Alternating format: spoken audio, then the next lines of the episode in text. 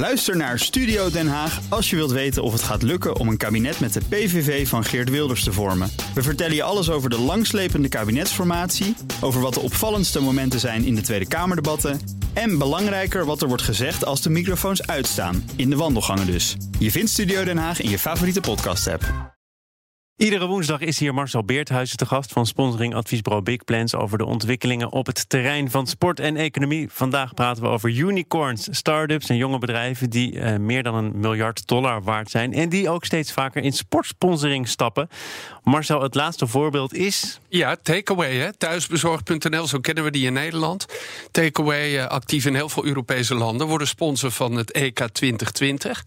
En uh, ja, dat vind ik opvallend nieuws. En als je daar dan naar gaat kijken, dan zie je dat er veel meer van dit soort bedrijven erin staan. Ja. ja, je kunt er naar kijken. Ik ben nog aangewezen op de berichtgeving, persberichten ja. ook. En dan staat er altijd zo keurig bij. Ja. Financiële details zijn niet bekendgemaakt. Maar daarvoor ben jij hier natuurlijk. kan het überhaupt uit? Ja, ik ken alle details. Goed zo. Nou, het heeft een beetje te maken met de categorie waarin je zit. Hè. Dus als je bijvoorbeeld uh, producten mag verkopen in het stadion, je bent Coca-Cola of zo, dan betaal je vaak iets meer, want dan kan je ook meer uh, terugverdienen. Maar ga er nou maar vanuit dat dit soort sponsorships tussen de 25 miljoen en 40 miljoen euro kosten. Dus dat gaat echt om serieus geld. Het zijn hele interessante pakketten. Daarom doen die bedrijven dat ook. Want uh, ja, het mediabereik is enorm. Hè. Je bent niet alleen zichtbaar. Je krijgt allerlei rechten natuurlijk om ook in de stadions aanwezig te zijn.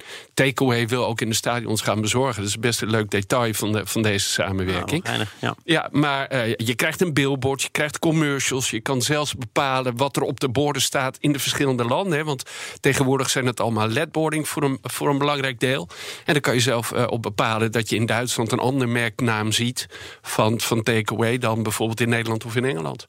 Dat is wat uh, Takeaway ervoor terugkrijgt. Meteen nog even over unicorns die we misschien nog wel missen. Maar kan de UEFA ook zeggen, ja, dit past niet in wat wij willen uitstralen? Of uh, zit dat er niet echt in? O, wat bedoel je ermee? Nou, ik bedoel ermee te zeggen dat Takeaway misschien wel zou willen sponsoren, maar dat UEFA zegt, uh, ja, nee, dit bedrijf dat doen we liever niet, of een ander bedrijf doen we liever ja. wel. Uh, of hangt het er gewoon maar net vanaf hoeveel geld je meeneemt? Nou ja, weet je, de laatste tijd zien we natuurlijk steeds vaker dat uh, uh, politiek en, en, sport met elkaar ver, vermengd worden. Maar dat die sportorganisaties, of het nou Ajax is, of de UEFA of de FIFA, daar eigenlijk helemaal gerekend. Die hebben helemaal geen moreel kompas. dus die kijken gewoon naar het geld.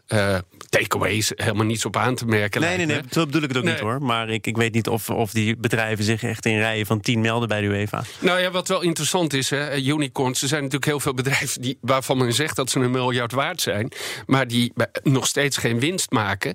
Nou ja, ik kan me voorstellen dat je als sportorganisatie wel zeker wil weten dat je dat geld krijgt. Dus dat zal een belangrijke ja. voorwaarde zijn. Maar het kan natuurlijk een manier zijn om, om door te groeien. Manchester City, ik weet niet of je dat een voorbeeld vindt in de categorie waarnaar je op zoek bent, maar die is een perfect match aangegaan met Tinder. Uh, oh, ook voor vele miljoenen. Dus uh, nou ja, daar kon het ook. Ik weet niet, uh, ja, eigenlijk morele kompassen in, nee. in, bij de sport ontbreken. Zijn, zijn er nog, nog, je noemde Tinder, Manchester City, zijn er nog andere unicorns waarvan je zegt, ja, die zijn er recent ingestapt?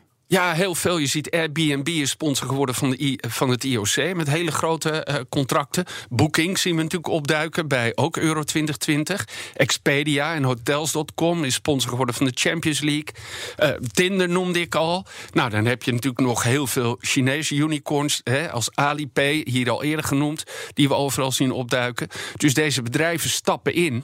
En het is natuurlijk ook de vraag wat de concurrentie gaat doen. Omdat het zo'n interessante deal is en je dus heel veel exposure krijgt, heel veel zichtbaarheid, heel veel activatierechten voor naar verhouding. Een goed bedrag, het klinkt heel veel, hè, 30 miljoen, eh, of tussen 25 en 40 miljoen, maar dat zijn gewoon echt goede bedragen. Maar kan het ook misgaan? Zitten er risico's ook nog aan en kleven die eraan ook voor die bedrijven, voor nou, die merken? Kijk, die bedrijven zijn vaak nog relatief klein en je hebt wel mankracht, menskracht nodig om het op een goede manier uit te rollen. Hè, om, om inderdaad in al die landen met promotieteams uh, uh, aanwezig te zijn. Uh, de bezoeker van de evenementen te beraken met allerlei leuke activiteiten. Dus dat kost menskracht, dat kost geld. En dan moet je wel van tevoren reserveren. Kun je ook allemaal inhuren. Ja. Zijn er nog bedrijven, Nederlandse unicorns of andere unicorns die je op de korte termijn verwacht? Ja, nou, uh, sowieso dus de concurrenten. Uber bijvoorbeeld hebben we nog eens genoemd. Die zie je in het Franse voetbal opstappen, instappen. Zowel bij de League als bij Olympique Marseille. Nou, dan kan je natuurlijk goed denken dat bijvoorbeeld Lyft ook in gaat stappen. Dus heel veel concurrenten zullen komen. Als je kijkt naar de Nederlandse unicorns, er zijn er twaalf geloof ik, zo'n beetje, dan zegt iedereen wel, waar blijft Adyen het is misschien heel erg B2B, maar toch wel ja, het is niet zo'n zichtbaar bedrijf nee, natuurlijk. Het is niet zo, maar ja, je... Ze willen ook nooit komen om hier even toelichting te geven over hoe het nog gaat. Dat is jammer. en ze willen ook geen geld aan sponsoring spenderen. Coolblue, ja, natuurlijk, dat is zo'n merk waarvan je zegt, waar blijven ze? En stap in. Ik heb wel eens gehoord dat Pieter Zwart een groot fan is van Feyenoord. En ook serieus heeft nagedacht om erin te stappen. Dat uiteindelijk niet heeft gedaan.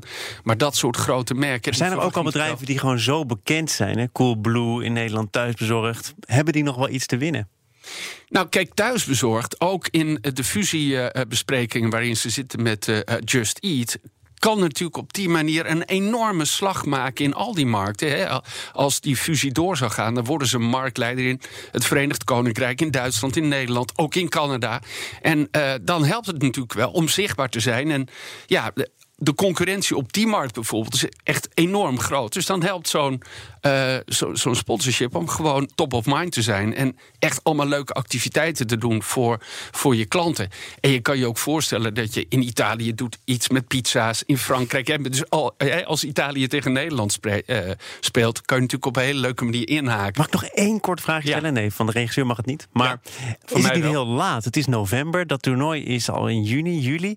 Uh, en er komt nu naar buiten dat ze partner zijn. Dan moet je ook tempo gaan maken, of niet? Ja, ja, ja. Uh, maar ze zijn daar al een tijdje mee bezig. Het contract is net getekend. Ah, okay. uh, ze zijn, hè, die uh, besprekingen lopen al, al maanden.